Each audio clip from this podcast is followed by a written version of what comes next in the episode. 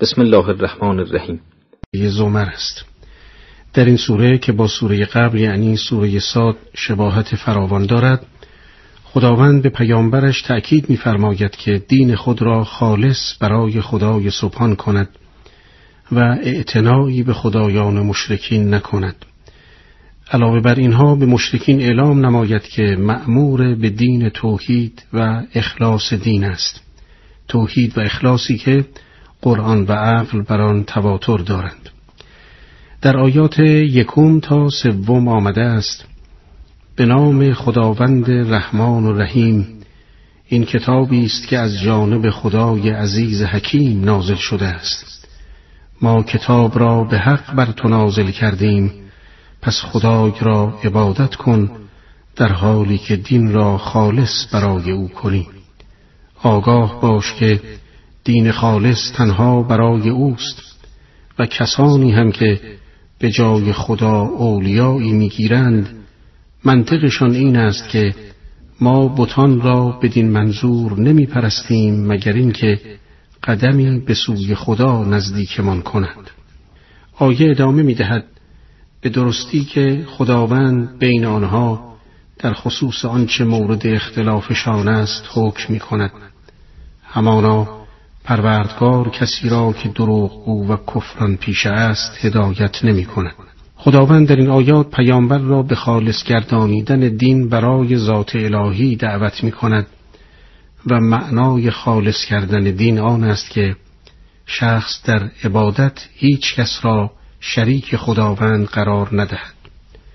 در آیات بعد یعنی آیات چهارم تا ششم به بعضی از آثار ربوبیت خود اشاره فرموده و خیش را از نسبتهای ناروای مشتکین تنزیح می‌فرماید. ترجمه آیات چنین است. اگر خدا بخواهد فرزند بگیرد از بین آنچه خلق کرده هرچه را بخواهد انتخاب می کند اما او منزه است.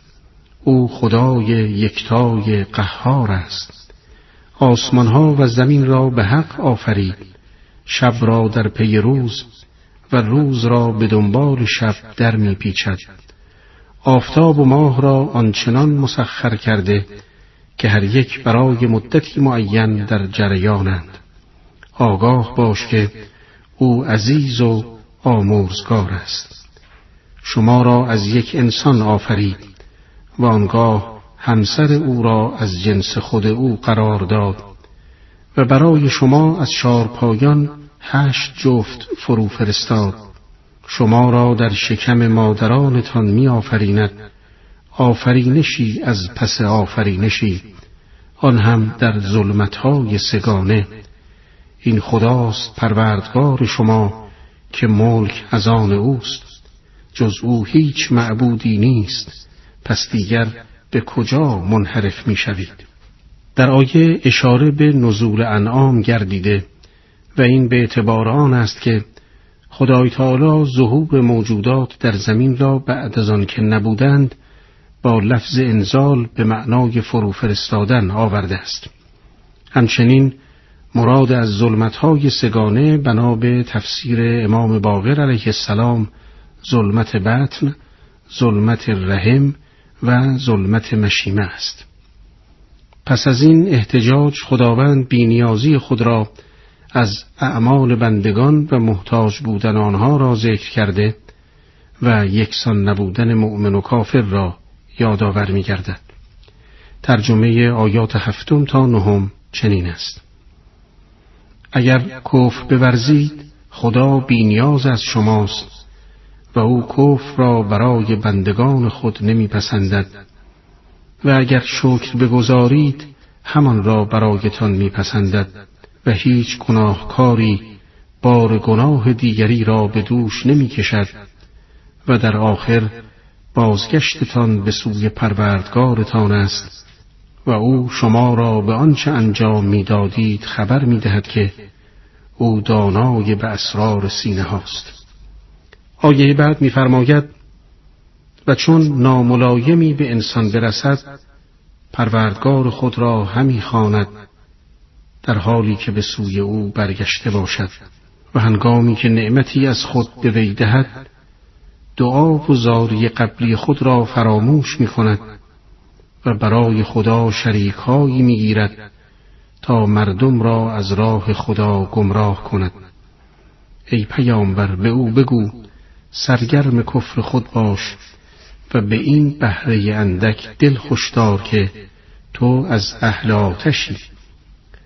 آیا کسی که در اوقات شب در حال سجده و ایستاده به عبادت مشغول است و از آخرت می ترسد و به رحمت پروردگار خیش امیدوار است مانند از خدا بی خبران است؟ بگو آیا آنها که می‌دانند و آنها که نمی‌دانند یکسانند. هرگز. اما تنها کسانی متذکر می‌شوند که دارای خرد باشند. در این آیات آمده که خداوند بینیاز از کفر و ایمان شماست و این دعوت کردن به سوی حق و توحید و اخلاص دین نه از سر احتیاج است بلکه برای آن است که خداوند مهربان به انسانها عنایت و لطف دارد و ایشان را به سوی سعادتشان دعوت می کند همانطور که رزقشان را میرساند و نعمتهای بیشمار به ایشان میبخشد. در پایان در آیه دهم خطاب به بندگان خیش آنان که ایمان آورده و عمل صالح به جای میآورند کرده و آنان را به پاداشی نیک وعده می‌دهد. بگو ای بندگان من که ایمان آورده اید تقوای خدا را پیشه کنید. آنهایی که در این دنیا نیکی می کنند پاداشی نیک دارند و زمین خدا وسیع است. به درستی که کسانی که خیشتندار باشند اجرشان را بدون حساب و به طور کامل دریافت خواهند کرد. در برنامه گذشته احتجاجاتی را پیرامون مسئله توحید و خالص نمودن دین برای خداوند شنیدید و اینک در ادامه آن آیات بار دیگر به خالص کردن دین برای پروردگار مهربان اشاره فرموده و به طور کلی مردم را به یکتا پرستی و اجتناب از قهر الهی می‌خواند. در آیه یازدهم آمده است ای پیامبر بگو من معمور شدم که خدای را بپرستم و دین را خالص برای او بدانم از خلال آیات این سوره برمیآید که مشتکین معاصر رسول خدا صلی الله علیه و آله از آن جناب درخواست کردند که از دعوتش به سوی توحید و تعرض به خدایان ایشان صرف نظر کند به همین سبب خداوند با تأکید و اصرار از پیامبر می‌خواهد تا دین خود را خالص برای خدای سبحان کرده تا کفار را به کلی از این که آن حضرت انعطافی به خرج دهد معیوس گرداند و دیگر طمعی به او نکنند و سخنی از ترک دعوت و سازگاری با شرک ورزیدن آنها به میان نیاورند. همچنین باید دانست که هر دستور الهی که در قرآن آمده است گرچه برای تفهیم دیگران و عمل نمودن آنهاست لکن خود رسول خدا نیز مأمور به عمل به آن است. چنان که آن جناب فرمود من شما را از هیچ چیز نهی نمی کنم مگر که خودم پیش از شما آن را ترک کرده باشم. و به هیچ چیز امر نمی کنم مگر که خودم آن را قبل از شما به جای آورده باشم. لذا این دستور که شامل پرستش خدای و خالص گردانیدن دین برای اوست هرچند برای دیگران باشد اما خود رسول خدا اولین نفر و عالیترین آنها در انجام آن بوده و سرمشق امت خیش می باشد. این نکته به اینجا پایان نمی یابد و در آیه بعد یعنی در آیه دوازدهم می آید و نیز مأمورم که اولین مسلمان باشم که عطف بر همان جمله سابق است و در حقیقت آن را تأکید و تأیید می نماید و می رساند که پیامبر اولین نفری است که در برابر آنچه نازل شده است تسلیم می باشد. در آیات سیزدهم و چهاردهم خداوند عاقبت نافرمانی از دستورات حق را یادآور شده و پس از آن بار دیگر پیامبر را به اطاعت خالصانی خیش و اعلام آن به مشرکین امر می‌فرماید. ترجمه این دعای چنین است بگو من می ترسم در صورت نافرمانی دچار عذاب روزی عظیم شوم. ای پیامبر بگو من تنها خدا را می پرستم و دین خود را برای او خالص می سازم مراد از روزی عظیم قیامت است. پیامبر با بیان این آیه که با صنایع ادبی افاده انحصار می کند و معانی آیات قبل را تصریح می بخشد کاملا کفار و مشرکین را از خیش معیوس نمود و آنها دانستند که آن حضرت با ایشان به هیچ روی مماشات نخواهد کرد. سپس خداوند خسران واقعی را معرفی می کند تا همگان بدانند که معیار چیست. در آیات پانزدهم و شانزدهم آمده است هرچه را که می‌خواهید به جای خدا بپرستید. بگو ای پیامبر به راستی زیانکاران واقعی آنهایند که نفس خود و خیشان خود را در روز قیامت باخته باشند. آگاه باشید که به راستی خسران مبین همین است. برای آنهاست از فراز سر طبقاتی از آتش و از زیر پا طبقاتی از آتش. این است آن چیزی که خداوند بندگان خود را با آن میترساند که ای بندگان من از قهر من بپرهیزید. کلمه خسر و خسران هر دو به معنای از دست دادن سرمایه است و خسران نفس به معنای آن است که آدمی نفس خود را در مورد هلاکت و بدبختی قرار دهد. به طوری که استعداد کمالش از بین برود و سعادت به کلی از او فوت شود. علاوه بر اینها خسران در انبال یا شهرت و سایر امور دنیوی قابل جبران است و چه بسا بهتر از آنچه نابود شده جایگزین آن شود اما خسران نفس هرگز جبران نمیپذیرد. پس از این هشدار خداوند عاقبت نیکوی اهل توحید را ذکر می‌فرماید تا تفاوت آن با عاقبت مشرکین واضح گردد. در آیات هفدهم و هجدهم آمده است. و کسانی که از پرستش تاغوت دوری گزینند و به سوی خدا باز میگردند برای ایشان بشارتی است. پس ای پیامبر بندگان مرا بشارت ده. آنان که سخن را میشنوند پس بهترین آن را پیروی می‌کنند. آنانند که خداوند هدایتشان کرده و آنانند صاحبان خردها. اشاره ای در این آیه است و آن اینکه اجتناب از تاغوت که به معنی هر متجاوز و هر معبود غیر خداست به تنهایی کافی نیست. به همین جهت پس از آن آمده که به سوی خدا باز میگردند. یعنی صرف نفی خدایان دیگر هیچ فائده ای ندارد. بلکه آنچه فائده می‌دهد این است که انسان بین نفی آن خدایان و اثبات خدای یکتا جمع کند. هم خدا را بپرستد و هم غیر او را نپرستد. این عبادت با اخلاص دین برای اوست. دوباره پروردگار متعال عاقبت شوم اهل آتش را یادآور شده و تصریح می‌فرماید که از آن رهایی ندارند. در آیه نوزدهم می‌خوانیم آیا کسی که سرنوشت عذاب بر او محقق شد آیا تو میرهانی آن را که داخل آتش است؟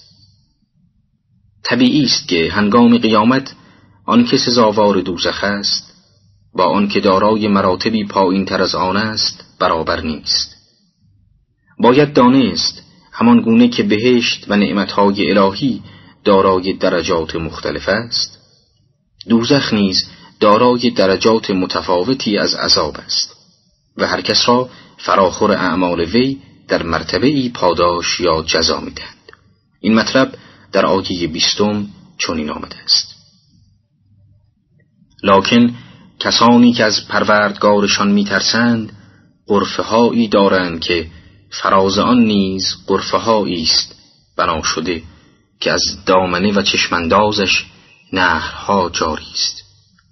این وعده خداست و خدا خلف وعده نمی کند با ذکر یک روایت کوتاه برنامه را به پایان می‌بریم. از امام صادق علیه السلام روایت شده که فرمود شما پیروان مکتب اهل بیت همانهایید که از تاغوت اجتناب می کنند و به سوی خدا بازگشت می نمایند و بشارت برای آنهاست. زیرا هر کس جباری را اطاعت کند او را پرستیده است و شما هرگز تن به ظلم نمی دهید آیه بیست و یکم چنین آمده است.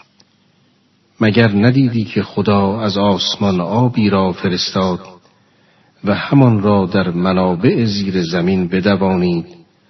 و سپس به وسیله همان آب همواره کشت و زر بیرون می آورد زرعی با رنگهای گوناگون و سپس آن زر را می خشکاند و تو می بینی که پس از سبزی و خرمی زرد می شود آنگاه آن را ذره ذره همچون خسی متفرق می سازد که در این خود تذکاری است برای خردمندان. پس از آن خداوند در آیات بیست و دوم تا بیست و چهارم این گونه به مقایسه هدایت یافتگان با گمراهان می‌پردازد. آیا کسی که خدا سینش را پذیرای اسلام کرد و در نتیجه همواره قرین نوری از پروردگار خیش است چون سنگ دلان است؟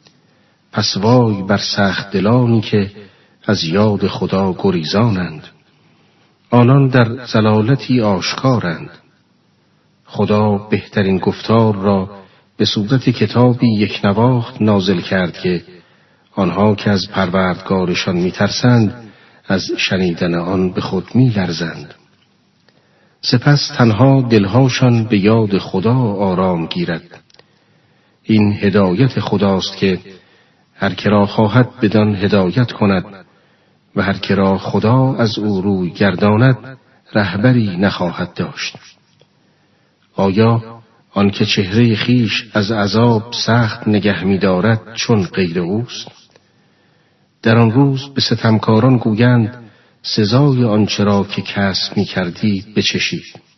پس از آن که در آیه قبل مسئله انزال آب از آسمان و رویاندن رویدنی ها را تذکری برای خردمندان دانست در این آیات متوجه هدایت یافتگان می شود و میفرماید که این طایفه چون دیگران گمراه نیستند و علتان را چنین توضیح می دهد که اینان دارای نوری از ناحیه پروردگار خیشند که با آن نور حق را می بینند. آنگاه قرآن به مقایسه بین اهل آتش و اهل هدایت پرداخته و آنان را با یکدیگر نامساوی معرفی کرده و اضافه می‌فرماید که این عذاب نتیجه آن چیزهایی است که در دنیا برای خود اندوختند از اعمال و نیات و موارد دیگر. کسانی که پیش از ایشان بودند آیات خدا را تکسید کردند. در نتیجه عذاب از جایی که احتمالش را هم نمی‌دادند آنان را فرا گرفت. این آیه و آیه بعد بیان عذاب خزی است که بعضی از کفار بدان مبتلا می شوند تا مایه عبرت دیگران شوند.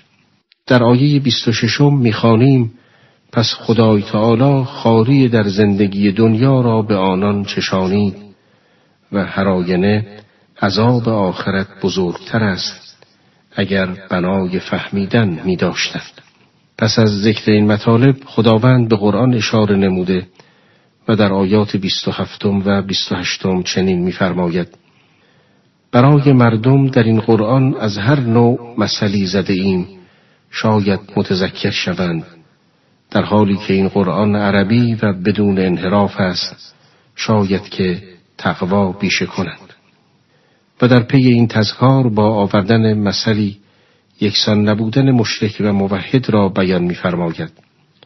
در آیه 29 می‌خوانیم خدای تعالی مردی را مثل زده که چند شریک ناسازگار بر سر او نزاع کنند و در مقابل مردی را که تنها مملوک یک نفر باشد آیا این دو در مثل با هم یکسانند ستایش خاص خداست ولی بیشترشان نمی‌دانند.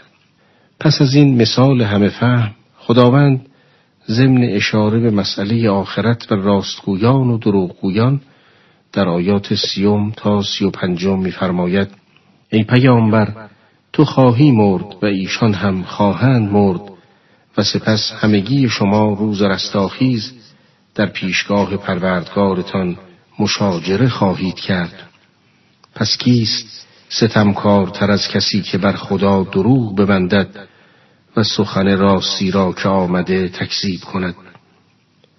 آیا پنداشتند در دوزخ جایی برای کفار نیست و کسی که راستی آورده و راستی را تصدیق کرده تنها آنها پرهیزکارانند؟ نزد پروردگارشان هرچه بخواهند دارند و پاداش نیکوکاران چنین است تا خداوند بدترین گناهانشان را بریزد و پاداششان را بهتر از آنچه که می اند دهد. آنگاه خداوند پیامبرش را در برابر تهدید کفار حمایت می کند و در آیات سی و ششم و سی و هفتم می فرماید مگر خداوند کفایت کننده بنده خود نیست که تو را از کسانی که غیر خدایند می ترسانند و هر کرا خدا گمراه کند راهبری ندارد و هر کرا خدا هدایت کند گمراه کننده ای ندارد. مگر خداوند نیرومند و انتقامگیر نیست؟ در برنامه گذشته اندکی درباره ربوبیت خداوند و عاقبت هدایت یافتگان و گمراهان صحبت شد. و اینک به ترجمه و توضیح آیاتی می‌پردازیم که پیرامون یگانگی خداوند در ربوبیت و عدم صلاحیت شرکا در این امر در خلال آن احتجاج شده. در آیه سی و هشتم آمده است و اگر از مشرکان بپرسی چه کسی آسمانها و زمین را خلق کرد حتما می‌گویند خدا. بگو پس خبر دهید مرا از این خدایان که میپرستید. اگر خدای یکتا برای من مهنتی خواهد آیا آنها برطرف کننده مهنت وی می توانند باشند؟ و یا چنانچه خدا برای من رحمتی خواهد آیا آنها نگهدارنده رحمت وی می توانند باشند؟ بگو خدا مرا کافی است و متوکلان بر او توکل می کنند. سپس خداوند در آیات سی و نهم و چهلم مشرکین را چنین تهدید می‌فرماید. بگو ای قوم تا حد توان خود عمل کنید. من نیز به کار خود می‌پردازم. به زودی خواهید فهمید که چه کسی دچار عذاب می شود عذابی که او را خار می سازد و عذابی که به طور دائم بر سرش فرو می آید مراد از این دو عذاب که ذکر شد اولی عذاب دنیا و دومی عذاب آخرت است. زیرا عذاب مقیم را که به معنای عذاب دائم است از عذاب خار کننده که مربوط به دنیاست جدا فرمود. پس از ذکر این تهدید به قرآن کریم اشاره فرموده و در آیات چهل و یکم و چهل و دوم مسئله مرگ را نیز مطرح می‌فرماید. ما این کتاب را که بر تو نازل کردیم به حق برای مردم فرو فرستادیم. پس هر کس از هدایت آن بهرهمند شود به نفع خیش عمل کرده و هر کس گمراه گردد به ضرر خیش گمراه می شود و تو وکیل و مسئول آنان نیستی. خداست که جانها را هنگام مرگ می‌گیرد و آنها هم که نمرده اند در خواب می‌گیرد. پس هر یک از جانها که مرگش رسیده باشد نگه می دارد و آن دیگر را به بدنش برمیگرداند تا مدتی معین به درستی که این جریان نشانه است برای مردمی که تفکر کنند پس از آن پروردگار مهربان به مسئله ناتوانی خدایان اشاره کرده و شفیع نبودن آنها را مطرح می‌فرماید. در آیات چهل و سوم و چهل و چهارم آمده است آیا خدایان دروغین را شفیع برای خود گرفتهاند؟ بگو حتی اگر مالک هیچ چیز نباشند باز هم شفیعند بگو شفاعت اصالتا از آن خداست ملک آسمان و زمین از آن اوست و سپس به سوی او باز می. خدای سبحان در آیات چهل و پنجم و چهل و ششم از دلهای مشرکین خبر می دهد و سپس خود را به صفاتی نیکو می ستاید. در این آیات می خانیم و چون سخن از خدای یگانه می شود دلهای کسانی که به آخرت ایمان ندارد رمیده می شود و چون سخن از خدایان دیگر می رود خشنود می گردند. بگو بارلاها ای آفریدگار آسمان ها و زمین و ای دانای غیب و شهود تویی که بین بندگانت در آنچه اختلاف می کنند داوری می کنی. آنگاه در آیات چهل و هفتم و چهل و هشتم احوال ستمگران را که با صحنه قیامت برخورد می کنند به تصویر کشیده است. ترجمه این دعایه چنین است. و اگر ستمگران تمامی آنچه در زمین است مالک باشند همه را برای دفع عذاب روز قیامت می دهند. آری در آن روز چیزهایی برایشان هویدا می شود که هرگز احتمالش را نمی‌دادند و آثار سوء اعمالشان ظهور می کند و همان عذابها که مسخرش می کردن بر سرشان می آید. در حقیقت آنچه را که مشرکین از انبیا و مؤمنین درباره قیامت و حساب و میزان و آتش و عذاب و غیره شنیده بودند در آن روز به مراتب بزرگتر و سختتر از تصورشان خواهند دید و لذا حاضرند هرچه که ممکن است بدهند و در ازای آن نجات یابند. اما هیهات که فرصت از دست رفته و حسرت بر جای مانده است. در اینجا خداوند به یک اصل کلی در رابطه با انسان اشاره می‌فرماید که منشأ بسیاری از گرفتاری های اوست. در آیه چهل نهم این معنا این گونه ذکر شده است. و چون انسان را مهنتی می‌رسد ما را می‌خواند. و همین که نعمتی به او ارزانی میداریم می‌گوید این از علم خودم به دست آمده.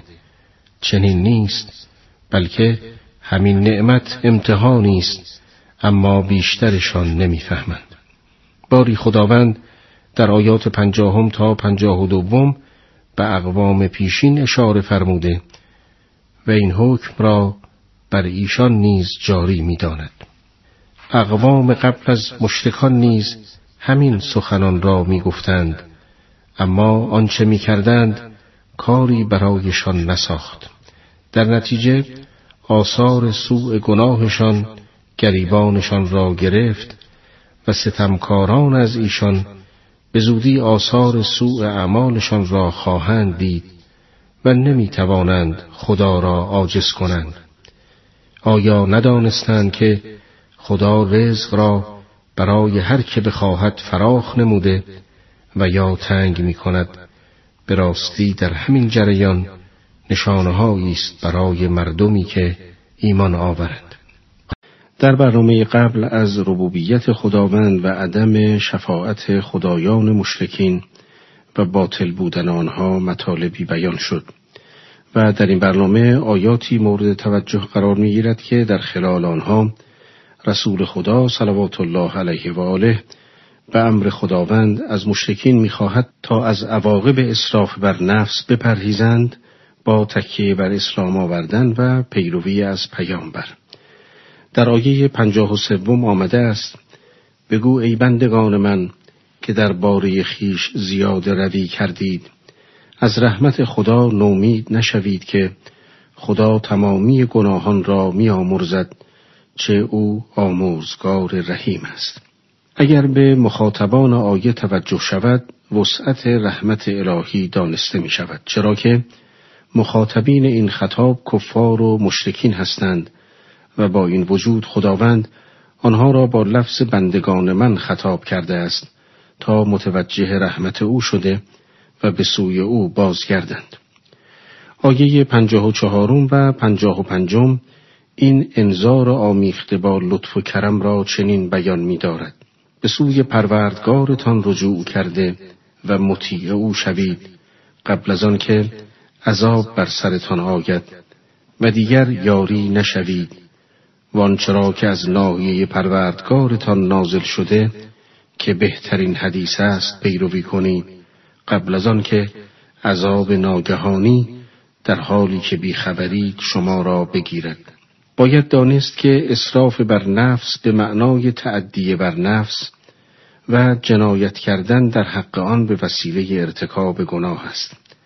چه گناهان کبیره باشد و چه گناهان صغیره زیرا سیاق آیه این عمومیت را افاده می کند سپس این معنا توسط دعای ذکر شده تایید شد که در آن خداوند بازگشت به اسلام و پذیرفتن توحید را قبل از فرارسیدن عذاب ناگهانی که پس از آن یاری و کمکی نیست مورد تأکید قرار داد. بعد از ذکر این انذار خداوند مشرکین را به فرارسیدن روزی که ضمن آن با دیدن عذاب علیه خود حکم و اعتراف می کنند هشدار می دهد. بترسید از روزی که هر کسی به خود می‌گوید وا حسرت بر من از آن چه درباره خدا تصور کردم اعتراف می کنم که به راستی از مسخره کنندگان بودم و یا می‌گوید اگر خدا هدایتم کرده بود از پرهیزکاران می بودم و یا وقتی عذاب را می بیند می گوید ای کاش می توانستم برگردم و از نیکوکاران شوم. کلمه تفرید که سیغه مازی آن در آیه شریفه پنجاه و ششم مورد استفاده قرار گرفته به معنای اهمال کاری در عملی است که باید فوری در آن اقدام کرد و این بیان حال مشرکین است که از اهمال در پذیرفتن دین و زایع نمودن فرصتهای گرانبهای عمر خیش حسرت می‌خورند و اعتراف می‌کنند که در دنیا آیات الهی و مؤمنان را استهزا می‌کردند. البته باید توجه داشت که ذکر همین آیات برای اتمام حجت بر مشرکین است تا روز قیامت مثلا چنین نگویند که اگر خدا راهنماییمان می‌کرد از پرهیزکاران می بودیم و در حقیقت با این خطاب عذر و بهانه را از دست کفار و مشرکین می‌گیرد. یکی از سخنان اهل آتش در قیامت که در قرآن مضمون آن به تکرار آمده این است که ای کاش بازگشتی به دنیا بود و در نتیجه من از نیکوکاران می شدم. این سخن گرچه پاسخی جز نفی و عذابی جز چه سزاوار آن است ندارد لکن بیانگر نهایت بدبختی ذلت و ناامیدی یک روح آسی و گناهکار است و می تواند بهترین درس عبرت برای دلهای خفته و نفوس آغشته به شهوات باشد تا به خود آیند و در همین دنیا به حساب خیش برسند و با تقوا و اعمال صالح و نیز با تسلیم در برابر عوامر و نواهی الهی عاقبت خود را به روشنی ها، امیدها و آسودگی ها پیوند زنند.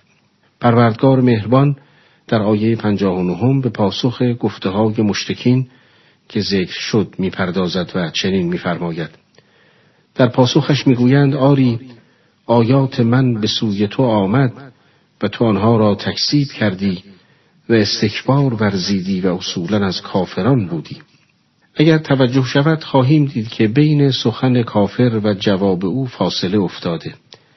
این به جهت آن است که این سه جمله که از قول مشرکین نقل فرمود مترتب بر ترتیب صدورش از مجرمین است. به این ترتیب که چون در قیامت متوجه می شوند که امروز روزی است که جزای اعمال را می دهند و ایشان در عمل کوتاهی کردند و وقت تدارک هم گذشته لذا حسرت می‌خورند و به حسرت فریاد می‌زنند و می‌گویند چرا کوتاهی کردیم؟ یا حسرتا علا ما فرت فی جنب الله. سپس وقتی به حسابشان رسیدگی شده و به متقین دستور می‌دهند که به بهشت درآیند و گفته می شود ای مجرمین امروز در صف جدا به ایستید هر یک از آنها در آن وقت می‌گوید اگر خدا هم مرا هدایت کرده بود از متقین بودم. لو ان الله هدانی لکنت من المتقین. و آنگاه که دستور می‌رسد که به آتش وارد شوند و به کنار آتششان می‌برند و سپس در آن واردشان می‌کنند آرزو می‌کنند ای کاش به دنیا برمیگشتند تا در آنجا کار نیک کنند و سعادتمند شوند. لو ان لی کردتن فاکون من المحسنین به طوری که ملاحظه می شود از بین این سه سخن تنها سخن دوم را پاسخ داده و از پاسخ آن دو جمله دیگر خودداری فرموده. و این به جهت آن است که جمله اولی مسئله استهزاء به حق و به اهل حق بود و در جمله سومی آرزو می کرد که به دنیا بازگردند. خدای سبحان در روز قیامت این گروه را زجر داده و نمی‌گذارد که سخنی بگویند و پاسخی هم به ایشان نمی‌دهد. همچنان که در سوره مؤمنون مشروح این مطلب آمده است. دوزخیان گفتند پروردگارا شقاوت ما بر ما غلبه کرد. در نتیجه مردمی گمراه شدیم. پروردگارا اینک ما را از دوزخ درآور که حتما راه تو را خواهیم پیمود. خطاب رسید خاموش شوید در دوزخ و دیگر حرف نزنید. آیا فراموشتان شده که گروهی از بندگان من گفتند پروردگار را ایمان آوردیم پس ما را بیاموز و به ما رحم کن که تو بهترین رحیمانی. آنگاه شما آنان را مسخره می کردید تا اینکه همین کار زشت یاد مرا از دلهاتان برد و شما از آن عده به خنده می افتادید. امروز ایشان را به خاطر صبری که کردند جزا می دهم. ایشان همان رستگارانند. توجه به آیات این نکته را مبرهن می سازد که کلیه آیات قرآن یکدیگر را به خوبی تفسیر و تعویل می کنند. البته آنچه مورد ادراک ماست همه حقایق یا تفسیر این کتاب آسمانی نیست. اما در همین حد متعارف نیز این نکته واضح و هویداست. باری خداوند در انتهای این بحث با دو آیه سرنوشت متقین و کفار را تصویر می‌فرماید. در آیات شستم و شست یکم می‌خوانیم و روز قیامت تکسیب کنندگان بر خدا را می‌بینی که رویشان سیاه است آیا در دوزخ جایی برای متکبرین نیست؟ خدا کسانی را که تقوا پیشی کردند نجات می‌دهد و به چنین کسانی عذاب نمی‌رسد و اندوهناک نمیگردند. کذب بر خدا آن است که کسی بگوید خدا شریک دارد و یا بگوید خدا فرزند دارد یا بدعتی در دین بگذارد. در برنامه گذشته از عواقب خطرناک اصراف بر نفس و پیروی از هوای نفس و تکذیب آیات الهی مطالبی شنیدید و در آیات امروز که آخرین بخش از سوره مبارکه زمر می باشد از تعلق همه چیز به خداوند و نیز از اوضاع روز قیامت و سرنوشت مؤمنین و کافران سخن به میان آمده است. در آیات شست و دوم تا شست و چهارم آمده است خدا آفریدگار هر چیزی است و او بر هر چیزی وکیل است. کلیدهای آسمانها و زمین از آن اوست و آنان که به آیات خدا کفر ورزیدند زیانکارانند. ای رسول ما بگو ای مردم نادان آیا با این حال باز هم به من دستور می دهید غیر خدا را بپرستم؟ سپس خدای تعالی خطاب به پیامبر کرده و در آیات شست و پنجم و شست و ششم چنین می‌فرماید. به تحقیق به تو و انبیای پیش از تو وحی شد که اگر شرک بورزی عملت بدون اجر شده و به طور قطع از زیانکاران خواهی بود بلکه تنها خدا را بپرست و از شاکران باش. شخص رسول اکرم صلوات الله علیه و آله در مقام اسمت بوده و به حفظ الهی مسون از شرک است. لکن این انظار متوجه او نیز می شود چرا که داشتن اسمت باعث سقوط تکلیف از ایشان نیست. البته این گونه خطاب ها بیشتر در مقام آن است که دیگران را متوجه عظمت مطلب کند که شرک دارای چه مذرات عظیم چه آثار شومی می‌تواند باشد.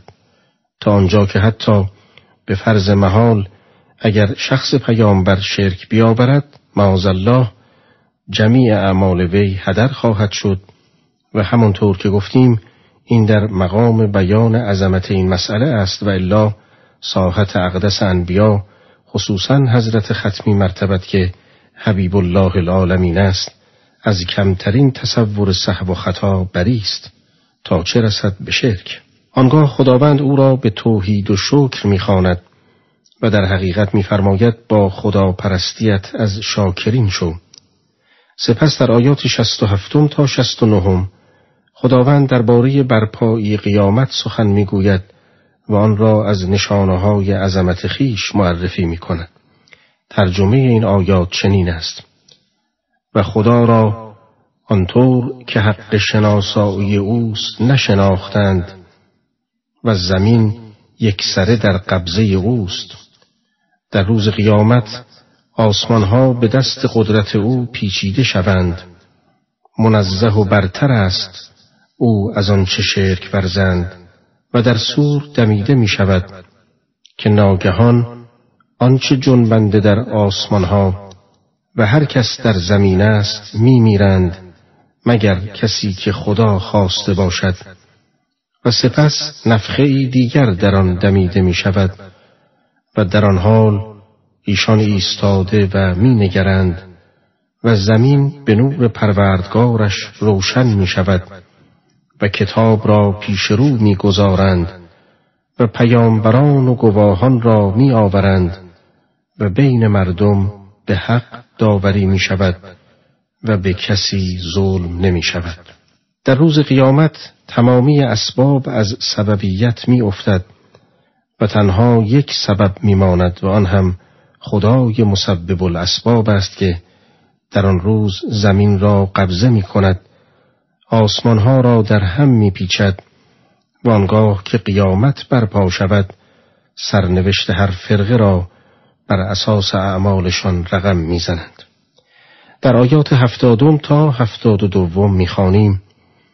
و هر کس عمل خود را به تمام و کمال دریافت می کند و چیزی از عمل کسی کم نمی‌گذارند و خدا داناتر است به آنچه مردم انجام می‌دادند و کسانی که کافر بودند دست دسته به سوی جهنم رانده می‌شوند و چون به جهنم رسند درها به رویشان باز می شود و خزانداران دوزخ به ایشان می‌گویند آیا رسولانی از جنس خود شما به سوی شما نیامدند که آیات پروردگارتان را بر شما بخوانند و شما را از دیدار امروزتان بترسانند؟ می‌گویند آری آمدند. ولیکن کلمه عذاب علیه کفار محقق شده بود. آنگاه گفته می شود به درون جهنم درایید و جاودانه در آن باشید که جایگاه متکبران چه بد است. پس از ذکر جهنم خداوند سرنوشت اهل بهشت را به تصویر می کشد که در آیات هفتاد و سوم تا هفتاد و پنجم ذکر سعادت آنها چنین آمده است.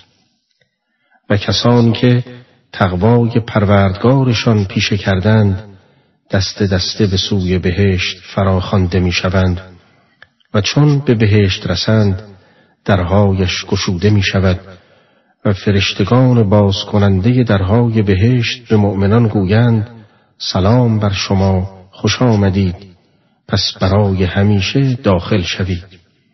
اینان گویند حمد خدای را که به وعده خیش با ما وفا کرد و زمین را به ارث در اختیار ما قرار داد تا هر جا از بهشت که بخواهیم منزل کنیم و پاداش اهل عمل چه خوب است. و ملائکه را می‌بینی که عرش را احاطه کرده اند و به حمد خدا تسبیح می کنند و بین ایشان به حق داوری می شود و گفته می شود الحمد لله رب العالمین.